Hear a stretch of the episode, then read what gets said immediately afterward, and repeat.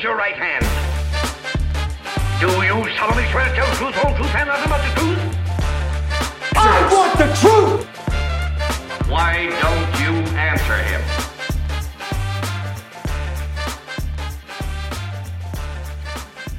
Hey, this is Lee and Cooper, and this is the very first episode of Objection You're Fiction. The idea behind this podcast is we take a look at legal issues in TV and film, um, fictional legal issues, and talk about them um, as if they really happened, as if we needed more more uh, legal drama to talk about. But we're uh, we're inventing it and talking about it. Um, and in the wake of probably the most um, meaningful, talked about series finale since I guess Game of Thrones. Is that fair, Cooper?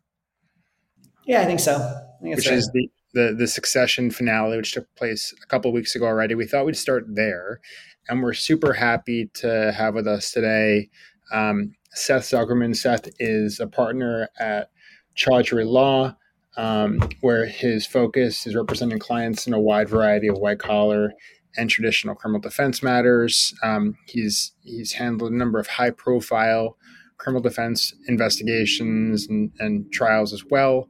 Uh, he's also a friend. So, um, Seth, good to, to have you here today. Thanks for having me, guys. Pleasure to be here. And also a Succession fan, which is which is critically important for uh, this particular um, this particular episode.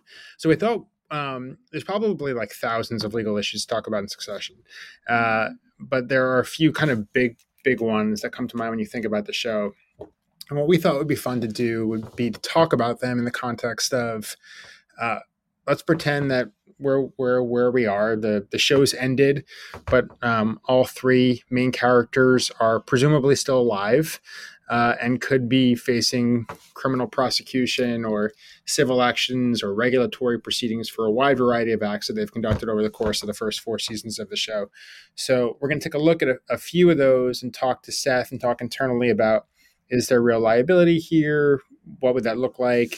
What types of evidence is there? And, and really, you know, what type of uh, advice we might give and Seth might give to to um, the various characters involved in the criminal and civil acts at issue.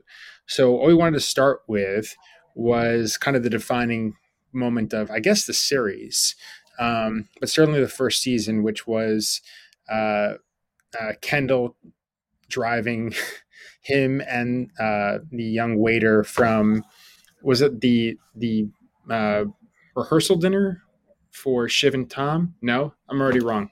I think it was the night of their wedding. Oh, it was the night of the wedding. I thought it was before. I thought it was the night before, but I guess I'm wrong. Um, so they were they were in England for for Shiv and Tom's wedding, all the way back in season one, episode nine, the penultimate episode of, of the first season, and um, Kendall, uh, I guess, wants to score some coke, so he cozies up to a waiter. Um, the waiter starts to do drugs with him in the car. He reveals that he's actually doing ketamine. Kendall's not super happy about ketamine. He wanted cocaine. Um, so he asks the waiter to say that again. I said, "Tale as old as time." I know the old ketamine cocaine switcheroo. Seth, you must encounter that a lot in your uh, your job. um, so they drive off to um, score the cocaine. And I guess notably, Kendall says that he's good enough to drive. So he gets behind the wheel because originally the, the waiter is behind the wheel of the car. Um, they drive off. They engage in kind of a weird conversation about the waiter kidnapping Kendall because of how rich Kendall is and then Kendall, who doesn't, who admittedly doesn't have that much experience with stick shifts, is trying to figure something out while he's driving. I think he's also a little messed up at that point too, right? He's done some of his own, he's he's done some of his own imbibing, both alcohol and drugs, prior to the to the the incident. Um, the uh, so while he's looking down at the stick shift, they see a deer in the road. Waiter grabs the wheel. They drive off a cliff into the water. Kendall survives. The waiter doesn't. Kendall in a pretty hilarious few minutes uh, at the beginning of the next episode, kind of similar to when um, I don't know if you guys have seen The Sopranos, but when Tony's running away from the FBI raid and he runs through like the backwoods back to his house. Kind of reminds me of that. This is Kendall like running through the backwoods back to the hotel and he's sopping wet. He breaks the window to his hotel room and goes back in and showers and then goes back to the wedding. Um, and he leaves the the waiter there to to die. Um, and then uh, Logan reveals that he's kind of figured it out. Logan's his dad reveals that he's figured it out. His men found his key card at the scene. Uh, there's another witness who saw him soaking wet. Um, and then Kendall essentially admits to his dad that he did it. So this event kind of hangs over the head of Kendall for the entire series, really until season three when he admits it to his siblings. He's never found out about it. His dad takes it to his grave. Sorry for the spoilers of people who haven't uh, seen this season of Succession. Um, so, and then Kendall actually in the finale denies having done it at all when confronted with it, but he but he did do it, and there's like a, pretty meaningful amount of evidence out there about it. Um, so I guess let's start there. You know, what do what do you see as kind of the most uh, notable evidence that could come back to to bite Kendall, and, and what crimes are we talking about here, or potential criminal liabilities, and I guess civil liabilities, because there's a kid's family out there also who um, could certainly be going after some deep pockets if they find out what really happened. So I think the first thing we need to look at is how much had he been drinking and had he taken any drugs before getting in that car, right? So if you look back at that episode, he's having a glass of champagne during the toast of the wedding. He's in. Wow, a, you really you really went back, huh? That's pretty good. I did my research. I, you asked me to be on a podcast. I'm not going to come ill prepared. Um, you know, he's in a room with Stewy talking about the alleged takeover of Waystar, where he's having a beer. But their question is how intoxicated he is, because that goes to what he can be charged with. Right. Um, you know, he's talking with cousin Greg about trying to score some marijuana. It's unclear whether or not he smoked any weed that night. Um, but it's clear he's in the car with the guy. He doesn't do any of the special K that the waiter does. Um, and then he says, I'm good to drive. And they switch seats and he takes off looking for cocaine. But to me, the most important part about the incident is that the waiter actually grabs the wheel and swerves to avoid, uh, it looks like a moose, maybe a deer, um, Yeah. and swerves into the pond, right? So it's actually none of Kendall's actions that caused the accident or caused the guy's death. Right. And I think also the fact that Kendall, once the accident happens, you know, he goes down twice. Um, he dives back into the water, trying to look for the guy, trying to help, and then he realizes he can't. It's kind of Uh, like a, it's kind of like a half-hearted attempt, right? It- Like it's definitely half-hearted, but it's not nothing. Yeah. It's not nothing. You know, so legally he'd be required to call 911, report this. So at a very minimum, even without the drinking and the driving, um, we have, you know, leaving the scene of an accident, causing an injury, and here causing death, right? So in New York State, that would be a felony. Um, and you have that as a minimum starting point because he didn't call the authorities at the first possible time. In fact, as we as you discussed, Lee, he's never called the authorities, right? Um, you know, Logan took this to his grave. So that's the first thing. But the fact that the guy took the wheel um, really goes to I don't know how anyone can prove Kendall's recklessness uh, or even intentional conduct. Um, you know, as his defense attorney, that would be what I'd be focused on. Now, we obviously have the luxury of having a camera in the car. You know, most of the cases that I handle, um, you don't have a, a camera in the car, so you don't really know what happened. But here we know that that guy took the steering wheel and he caused the, the, the car to go into the pond. So this is more of a PR nightmare. That's how I would phrase it to a client uh, from you know from a very wealthy billionaire family than it is as much criminal liability. You know, there's po- possible vehicular manslaughter charges. Poc- Um, you know, depending again on how intoxicated was he. Is he over a 0.18? That has legal significance in New York. Is he point over 0.08? That also has legal significance in New York. Um, but it really just depends on where he was in his level of intoxication that night. Obviously, obviously, this is a TV show, but I'm, I'm just wondering what you guys is think. it though? It's, it's, is it a TV show? Let's start there. Let's really take a step back.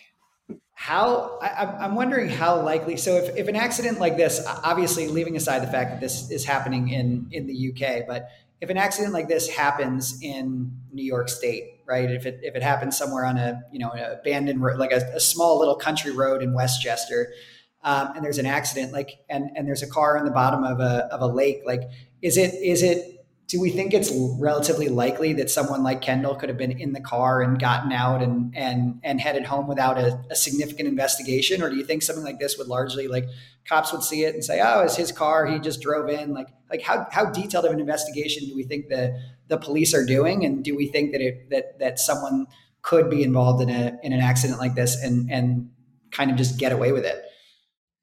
Well, I think that the police would be doing a detailed investigation the problem is, is there's not much of a trail, right? It's this guy's car. He's found deceased in his own car.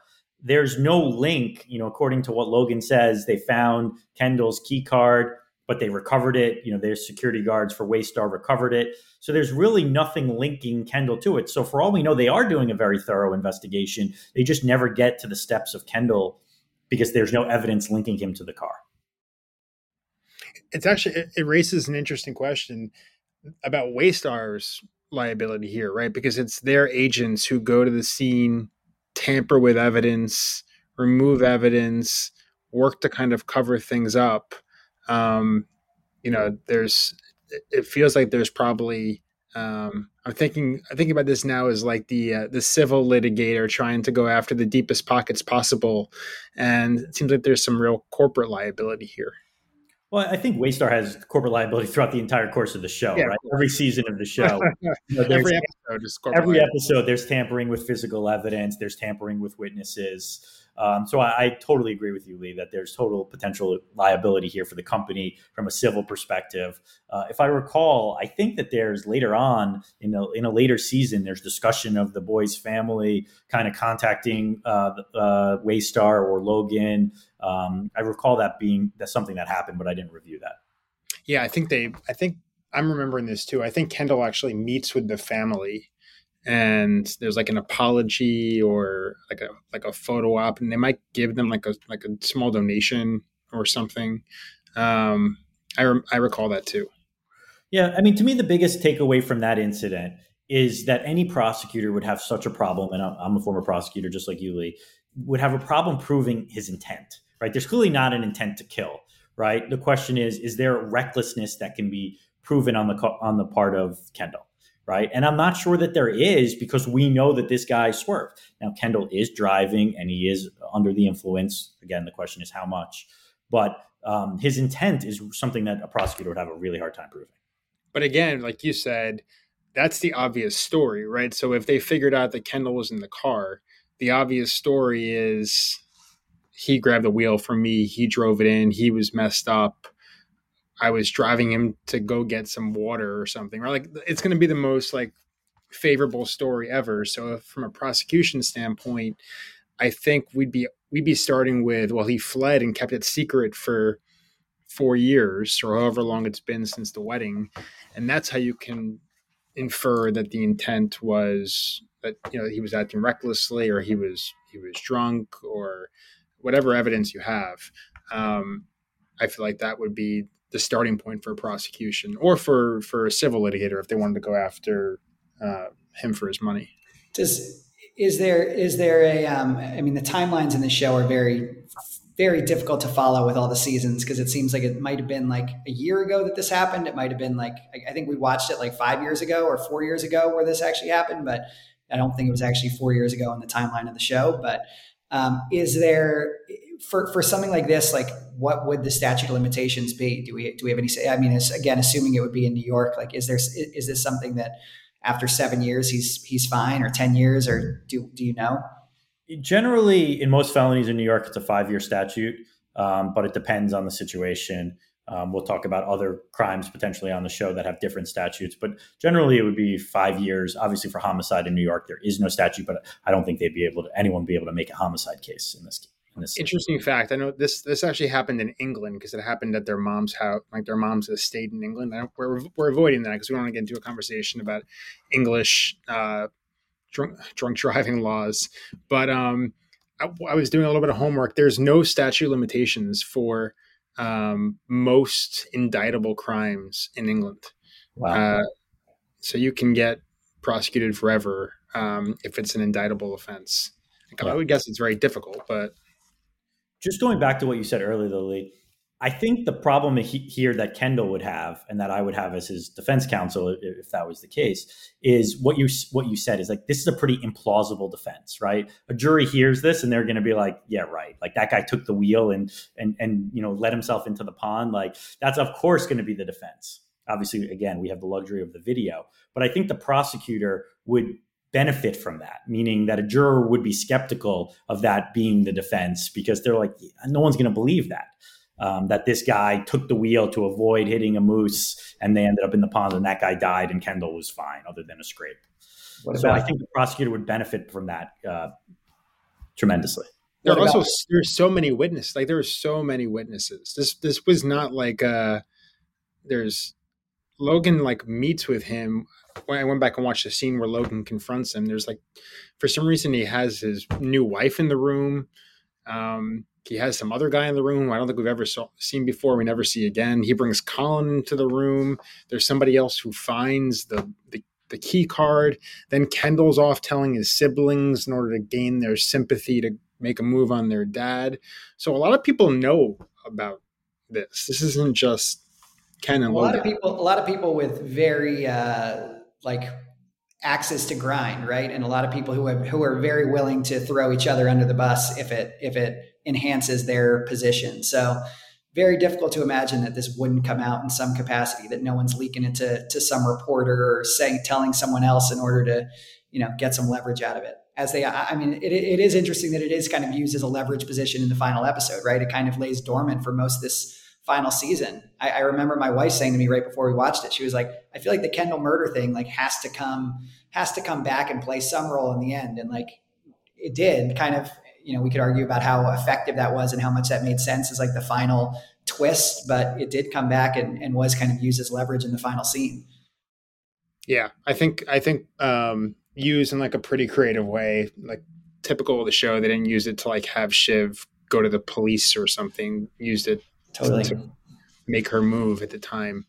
But yeah, I mean, and also like Kendall's a drug addict. He's, he's clearly like going to go do drugs now that this that, this is all falling apart for him. He's going to probably make like 14 more tearful, tearful confessions about this over the course of his life. So I don't know about you, Seth, but I would think that this is going to rear its ugly head at some point. Um, yeah, I mean, I will say that these cases are notoriously very hard to prosecute, right? I mean, this is based this this situation is based off the famous Chappaquiddick incident involving uh, Senator Ted Kennedy. Right. Um, and so they're really hard to prove because no one will ever be able to prove what level of intoxication he had that night. No one will be able to prove what happened in that car, and they don't even know that he's in that car. So it's it's you know I, I know that he uh, throughout the series has this immense level of guilt about it, but it's ironic because he it's a really hard case for them to prove, even if they knew that he was there. It's more likely to be a civil case, as you as you mentioned earlier, since they are deep pockets and there's a case against Waystar and a case against the Roy family for wrongful death. Sure. All right. So they'll make some money out of this down the road, and and he'll continue to sit sad on park benches for the rest of his life, thinking about it uh, until the until the next crime that we'll get to later on. Um, so um, I think we can put a pin in that one for now. Cooper, what uh, what else do we want to talk about? Um, I guess going back uh, a number of years again, a number of seasons, um, we thought we would maybe just briefly chat about the the cruises issue, um, which was I believe that was mostly a big point. It came up in season one, but I think a lot of season two and season three they were addressing it, um, and that was kind of it was always the looming the looming uh, thing that was going to take out take out the family. It was it was the end of season two, right, where where where Kendall throws himself, says he's going to throw himself under the bus and and assume the the fault for it, but then he throws his dad under the bus at the end. Was that season two or season three? That's the end of season two. Yeah, and I think earlier in the season is when Tom takes over in the cruise line, and then he, the former uh, boss of the cruises, tells him this is what right. happened. Right, exactly. So, so just to to give kind of a, a brief synopsis for it, it seems like for a number of years there was a company policy that when things went wrong. I guess one of their one of the the lines of businesses for Waystar Royco is uh, is this cruise ship um, empire. It sounds like it's like Carnival Cruises or something like that. And uh, it, it sounds like any there was a number of incidents where people were murdered, where people were uh, there were sexual assaults, and and it seemed like they had a, a, very kind of sophisticated scheme of covering it up. I think part of it involved like when there was an incident, they would um, always try and return to port in another uh, in another country, so they would not come back to the United States. They would try and go to the Caribbean or South America, where there were friendly authorities. Um, and then they had you know pl- they had a, a, big scheme to just cover things up and to hide things um, so i think this at, at, at, some point in season two it comes out that this is like a, a major pr disaster. And um, that's when uh, I, I, think tom uh, steps in and and uh, dir- essentially directs greg to take all these documents and to destroy all the documents. Um, so I, I, believe, and this that, that later on there's some mention that that they did resolve this, that that this was that there was a settlement with many of these people that they paid. Um, they paid off a lot of these people to resolve this problem for a couple million dollars or something or whatever the number was. But um, this, I think, I think the issue of uh, the, the cover up issue, um, I'm not sure that that necessarily was resolved or, or goes away. So um, I think there's a potential obstruction issue. There's there's probably some other issues swirling around here as well. But um, just kind of curious again, Seth, if if cousin Greg comes to you and says, you know, I'm I'm the the feds knocked on my door and are asking me questions about these documents, uh, what what do you say? Yeah. Well, I think this is a prime example sometimes that the cover up is greater than the crime, right? Because it seems like, again, a PR nightmare that the company's worried about. And it seems like a civil issue that they now are committing crimes to cover up, right? So, you know, Greg comes to me, I'm going to tell him, look, you have potential exposure for the shredding of the documents. So that's tampering with physical evidence. It's unclear whether or not he ever spoke to any of the witnesses uh, or that Tom spoke to any of the witnesses involved. Um, but there's definitely a potential obstruction. There's definitely a tampering charge uh, that they are potentially on the hook for here. Um, you know, again, if they would have left it alone, I think, yeah, it's bad PR for Waystar that they had signed NDAs and had paid off certain cruise ship customers. But I'm not sure that there was anything criminal that Waystar was responsible for at that point. It was individual civil actions that I think one of its employees had committed. And now they've made it, you know, they've opened up a whole can uh, by shredding documents and, and, and dealing with it that way. Leaving, I guess, leaving aside the fact that again, spoiler alert, Logan is no longer with us. Um, could w- would there be an instance where um, the principles of the company might be held if there was some knowledge of this, um, where even even if it was lower level employees who were were covering things up and you know had a there was a there was a policy a company wide policy where again like when something went wrong they were they had a scheme to here's how we jump into play to to to kind of hide it or to prevent it from being a bigger deal. If the if the principals knew about it could the principals kind of have some kind of liability? I mean from a civil perspective sure. From a criminal perspective it's really hard. You'd have to prove that the entire entity was a criminal conspiracy or a criminal organization um, like some type of rico charge and those are really hard to prove against an entity like this, you know, a publicly traded company. Um, you know, so for a law enforcement body, uh, a law enforcement regulatory agency to want to even bring those charges, they need to make sure that it would stick. And so to, they would need very high up cooperating witness within the company who can prove that everyone had knowledge and here was their catch and kill plan. What about um, the, it kind of reminds me a little bit of like the Trump conspiracy that he's charged with right now. What what about the son going on national television in front of a million cameras and saying that my father had his his fingerprints all over this and he was yeah. he was the architect of this entire policy and he's an evil guy. Again, I think it's more of a PR problem and a civil problem than it is a criminal problem um, it's really hard to take one of those cases um, based on what they were doing and prove that there was a criminal conspiracy. Because the end goal had to be criminal. The end company's goal had to be to protect them from some other crime. And i'm not sure what they would be able to prove here. You know and of course you know that goes without saying because we just talked about kendall's issues throughout but you know he's not the most credible witness. He's got an axe to grind um, and he causes all these problems for his father and the company later on that I'm not sure they would want to start a criminal investigation or a criminal prosecution just solely based on Kendall. Yeah. There's, there's definitely significant civil exposure because I think I think one of the main guys involved in this was I think his name was Mo, and he, he I'm pretty sure he was either the director of cruises or, or a high level executive in the, in the cruises division, and he was continuing to do this, and they kept having NDAs signed. So um, the you know the knowledge that he was doing it, continuing to keep him in that position, allowing him to continue to do it, um, aside from just the cover up piece, I think uh, you know there probably is like a minimum, you know, like a uh, a negligence um, action there that could be um, pretty profitable for the women who were involved who we get to have a whole separate conversation about whether an NDA in this type of scenario is even enforceable. Um, you know, given the the allegations and the fact that it happened on the open seas, so there's like a maritime law component.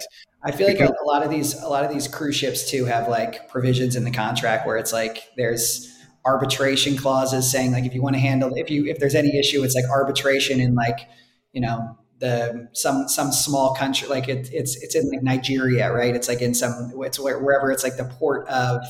There's all sorts of weird choice of law things going on there too. Yeah. If you guys remember, I think they called him Mo, which was short for molester. He was yeah. right. Was his yeah. name really Mo then, or just? I don't recall, but I remember them saying Mo as in Mo Lester. Um, I remember Tom saying that multiple times. Um, yeah. And so I think he was the problem. Um, but again, I just I don't see it rising to the level of a criminal case against the company. Certainly against him um, as an individual, and certainly civil liability once the company has knowledge of it, which is pretty clear from the NDAs and everything else that happens here. Um, and I think it would be a slam dunk civil case, but I think a really hard criminal case. What about Greg stuffing some of those documents down the back of his pants? Um, oh, Greg, Greg, is definitely on the hook for tampering, you know, and then we could get into the whole piece of whether or not, uh, you know, he's on the hook for extorting Tom, right? So in New York, there's no no law against blackmail. Blackmail is not actually a law in the New York books, but there's grand larceny by extortion, um, and there is blackmail as a misdemeanor as a federal law. Um, and it's clear he does something like that. You know, it's it's obviously very vague in what he does to Tom when he ref- references that he's got these documents that he kept and that he wants to be a part of the business but it's unclear what exactly he gets as a result of this extortion. Um, so again, that might be a tough case. But Craig, Greg definitely has some exposure there. I think he moves him out of the news division. I think he wants to get out of news because he sees it as like a bad place for his career. So Tom moves him out of news to something else and gives him more money. Yeah. Um, so, so, I'm not sure that that would fall under in New York like grand larceny by extortion because it actually requires, um, you know, obtaining money right? So obtaining a new job is not necessarily grand larceny, um, right. extortion. You know that that's maybe like coercion, um, which is a separate crime in New York, um, and you could potentially be charged for obtaining something by by extortion. Um, but it, I don't know if it would be grand larceny. It's also like the most passive aggressive extortion of all time. He's like, I don't really know what I want to do with this, but um, maybe I should do something with it. And Tom's even confused. And then he kind of realizes Greg's just Greg's just pretty good at being like uh, passive aggressive throughout the entire series, and this is another example of that. Yeah, he's so awkward when he's doing it too, right? Like he pulls him aside in the hallway and he's just saying these words and he's not really sure what he's trying to say and he's not trying to be straight out about it. And then if you recall in season four, the new season, the, the last season, they're on the deck one day burning documents together. And Greg is clearly trying to record it because he's saying it out loud what they did. And he's trying to get Tom to admit it. I don't know if you guys remember that. But yeah, Tom never admits it. It's always the inference that Greg is trying to record him, and Tom never admits it. So that's another, you know, another thing that he's trying to do. I feel like I feel like if there was any uh, large scale investigation into this family, Greg would be the first one that the feds would would go to and get to get to turn and wear a wire, and he'd be the easiest one to pick off. Yeah, and then the feds would write what's called the 5K letter on his behalf to the judge, saying he such great cooperation. We're recommending a sentence of time served. You know, we could not have proven this case without him, and and Greg would get off scot free, and maybe we'd get a spinoff of just cousin Greg. Well, now Tom's got a target on his back because he's the man. So um, maybe we should be more worried about him than Kendall. Um, speaking about Kendall, I don't want to go too deep into it, but the last kind of event that we were talking about, and again, there's probably hundreds of other similar instances of criminal or civil wrongdoing on the show. It's just that's that's the narrative engine for the show. Um, is what happened earlier this season, um, and uh, essentially what happens is Kendall is looking for ways to scuttle the Gojo deal, and um, basically he he fails in convincing the board that it's not a good that it's not, that it's a bad price. The board wants to move forward, so um, he tries to uh, boost the stock price for Waystar so that um, uh, Gojo uh, Matsson wants to walk away from the deal, and to do that, there's this. I don't even know how to describe what the company is, but there's a company called Living Plus, which sounds like my parents live in like Basically retirement homes, right? My parents live in over, in over 50. retire, I mean, all it is is retirement homes, and he's trying to make it seem like it's something more than that. But I think It's all retirement is homes like, are like it's like the villages in Florida. yeah, it's retirement homes that like Pete Sampras might show up to and say hi, um, as uh, like B level former celebrities might show up to with like access to movies and TV, um, and I guess Logan records like a promotional video where he says like nice things about the about the company, but not like over the top game changing things.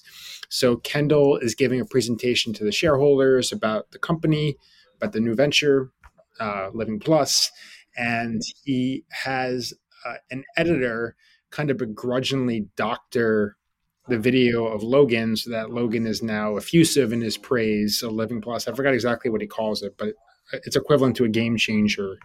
And then um, Kendall on the back of that uh, hypes up Living Plus to the point where the stock shoots up, and um, and that's where we're left.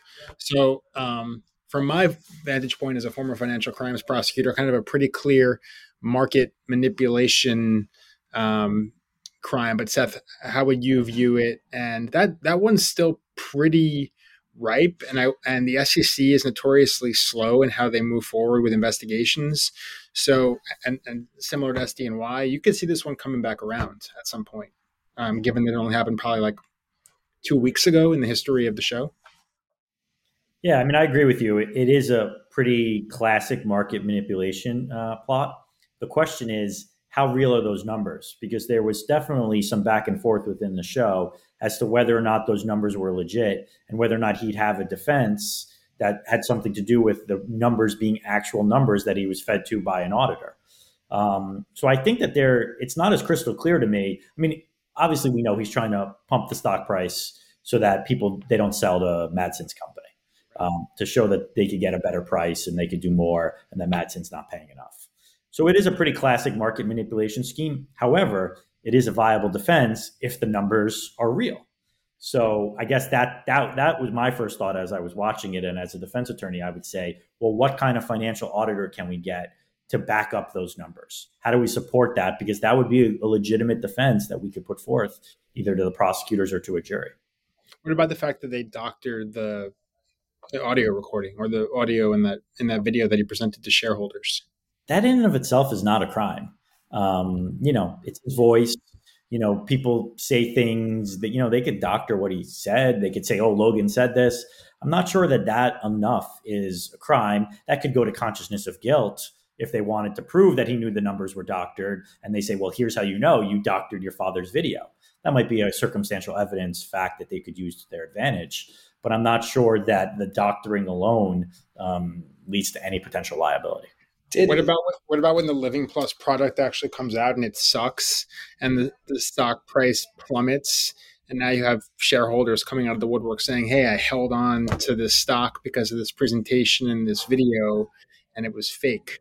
I guess it's more of a civil, Bingo. civil claim. Yeah, I don't think that there would be a market manipulation, uh, you know, conspiracy to commit securities fraud claim. But yeah, of course, you'll have you know investors coming out of the woodworks with class action suits, uh, you know, for shareholder derivative actions and, and whatnot. Yeah, I was going to ask that. I was also going to see whether the fact that the deal also does does the fact that the deal goes through, or if the deal were to have actually fallen apart as a result. You know, if Kendall if Kendall's intent had actually like worked or his plan had worked, and because of this the share price shoots up and the deal falls apart, if that makes it more likely that that this is investigated and pursued as opposed to when the deal the, the, the price shoots up but the deal goes through and does it i feel like it's probably less likely now that anyone's going to waste their time on this.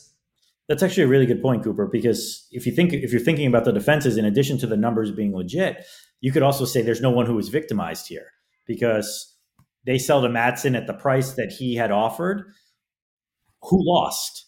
Who's the victim here there's no financial loss to anybody involved if he indeed, did what he what, what we're talking about here. Um, I think that's a great point. Is how do they prove that there was anything any anyone lost any money as a result of this scheme that Kendall put forth? Again, I think I think the exposure probably is if I'm if I'm a um, you know a hedge fund manager or hedge, hedge fund guy and I invest a bunch of my clients' money into Waystar based on this presentation, and um, the stock plummets when the when the product comes out. That's where I think the exposure might be. You know, I, I agree completely, but again, that's a civil issue, and that doesn't happen, right? Because of the the deal that goes through at the end of the season. So right. It, it's a hypothetical issue that doesn't come to fruition. You also typically see market market manipulation usually is in connection with like a pump and dump scheme, and there was no real intent to dump here. There was intent actually to keep. It was a pump and it was a pump and hold scheme. Yeah. It's a pretty uh, rare scheme. I, I, mean, I was involved in a case that had market manipulation a couple years ago, and it was to pump up in order to sell, right?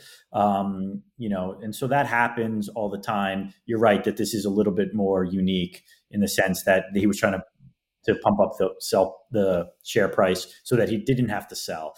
But I'm not sure that the government would care what the end game was. Right. If they were able to prove that he was manipulating the market and that there is financial losses to somebody, I'm sure they would go after him, um, regardless of, of, of, of whether that happened or not you know that if SDNY found out that that video was doctored by Kendall, they'd find an angle to go after Waystar for what happened. They'd, they'd find something. But you have to remember, I mean, SDNY often goes after individual wrongdoers more frequently than they're going after companies, right? So they would want to go after Kendall, right? Because this is his video, this is his presentation. You know, he's an easy target. But again, I don't think that there's any exposure alone based on that. But again, I think it would be great evidence um, to use to show consciousness of guilt, to show that he knew he was, you know, inflating the stock price. And here's how you knew, uh, here's how he knew.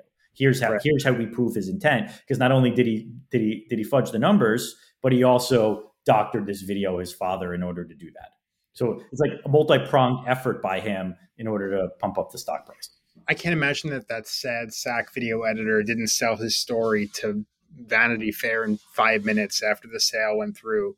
It's such a sexy story and he was right there in the front lines of it so the he world, definitely the world of like video video editing and manipulation now i feel like it's like like five years ago that would have seemed like a much bigger deal to me than now whereas like now every video is you just you know half the stuff you see on twitter scrolling through you're like is that real? Is that not real? You know it's it's like i feel like you, you kind of have to we're, we're definitely going to see more and more of that how companies using it and you know politicians are definitely going to start using it to fake what other people are saying and whether it's directed by the actual principle of the campaign probably unlikely but you're going to have like you know that type of stuff we're going to start seeing that all the time. Yeah i mean i think everyone has to be skeptical of videos and audios they receive nowadays in any case right? How do you know that it's legit and hasn't been doctored Totally. Um, you know, it's so easily done, as you were saying. Yeah. you don't have to be that good at it to do a good job at it. You used to be, you needed to be like a master at it. Right. Now, so it's like in evidence in all of our cases, you have to be yeah. careful what you're what you're relying upon. So, what are the what are, Lee keeps saying that there's thousands of other legal issues that are swirling around in this case, and and I, I was sitting here thinking about it, and like those are the, I think these are the three biggest ones. But are there? Are, I mean, we don't need to get into the weeds of them, but are there other big ones that we're we're missing that that are you know does Shiv have any liability that we haven't thought about, or if Logan were still alive? Are there are there other issues that were swirling around in the show? I mean, I'm sure these people are all corrupt individuals who have done other things, but just just from major plot points of the show, were there were there any other big ones? I think at the end, the whole thing regarding Matsson's company and inflating his numbers is an interesting one. They never really got into it, um, but that would be a classic white collar scheme, right? Is that he's inflating his numbers, his subscribers in other countries to inflate his own stock price to enable him to now inquire Waystar um, that would be something that all the regulators would be looking at. Um, Roman, Roman, Roman, and the wrongful, the wrongful termination of the the executive potentially, and definitely Gerri. Gerri would definitely. Uh, there is some mention that Gerri's case was resolved, but it's definitely an employment case against Roman. Oh, for um, sure. The, the amount of civil cases is through the roof, right? I mean, you you you can't walk into a restaurant, get mad at the CEO of your films division, and and fire her on the spot. That's that. I thought I thought you could just do that. Yeah, I mean, I guess you could do that, right? when you're a billionaire, you could do whatever you want, right? I mean, and I think that's the whole premise of the show. Yeah, there's right? nothing stopping him from firing firing Gerri too, right? There's nothing stopping him from doing that except that he sent her copious amounts of dick pictures, which I think is what what would probably come back to haunt him in that situation. Well, he did try to fire her at the end. Yeah, he did fire her, didn't he? Well, that, that, that, was unclear. Yeah, I think I think she got paid. Still there. It was kind of like a throwaway reference when they like sh- when they shuffle her in in the last episode that she's like signing the documents to get to get like paid off. I'm guessing the lawyers figured out before they closed the deal. The lawyers figured out like wh- where are our liabilities? Let's take care of them before we before we sell or before we acquire. I'm guessing that was one of them. It's interesting. Yeah. Most companies want to pass off their liabilities to the successor co- corporations. So it really depends. I guess it depends on what did the new company know about their potential liabilities moving forward. These guys talk so much. Roman and, and Ken are just are yeah. just vomit mouths. Yeah, Which, I mean, but again, this all goes back to civil issues that I think the company has in terms of criminal. I think we really hit the big ones, and then the potential investigation into Matsson is the only other one I could really think of. What about the um, the anything with like the election um, the way they reported the news that night. Again, I guess again that's there's some parallels to what happened with Fox. Maybe that there would be lawsuits surrounding what happened in Wisconsin. I don't know if it goes beyond that. Yeah, I think it would just be more civil lawsuits, kind of similar to what's been going on against Fox and some of the other uh, networks that prematurely called it, and then the election um, issues that happened, you know, following 2020. What about if Ken successfully ripped Roman's eyeballs out at the end of the episode? Do you think there would have been some exposure there? Well, yeah. I mean, there's there's potential assault claims um, that would that would happen. Oberyn martelled him at the end of the episode. Yeah, I mean, it would be interesting because he already had that laceration on his eye, right, from when he got involved in the pro when he was walking through the protest. Uh, it'd be interesting to you know the issue being whether or not he actually caused the injury to be worse, caused the injury to begin with um, there, there, was some weird stuff happening during that hug. Yeah, I was, I, I was, kind of trying to understand what they were trying to do there, like what the what the larger symbolism and meaning of him, like kind of like breaking the stitches there, and there was something going on there that I yeah. Did quite... Roman want him to do it? Did he want like there was something off there? Mm-hmm. Um, That's how I hug everybody. I dig into existing lacerations and try to make them worse. That's that's what I typically do during my hugging. Wouldn't surprise me. well, this was fun. Other what other shows are we going to try and unpack in the same way? You have to you have to pay attention to the weeks ahead, but hopefully Seth will have you back to talk about um, there's always criminal issues in every show. Like I don't there's one show where there's not uh, criminal issues that are worth talking about and unpacking. And it's kind of fun because these are these are usually glossed over, and when there are um, investigations or trials that relate to criminal or civil matters. They're usually done in like a pretty sloppy, quick fashion. So, love to have you back and talk more about it. And we appreciate you taking a few minutes to talk to us today. Yeah, I appreciate you guys having me on, and I'm happy to join whenever you extend the invite. Okay, it's, it's an Seth. open invite. Thanks, guys. Thanks, Seth. For more on all things real estate and the law, subscribe to this and our other podcasts. Follow Bergstein, Flynn, Knowlton, and Pollina on social media. Subscribe to our newsletter and go to bfklawoffice.com. That's bfklawoffice.com to learn more.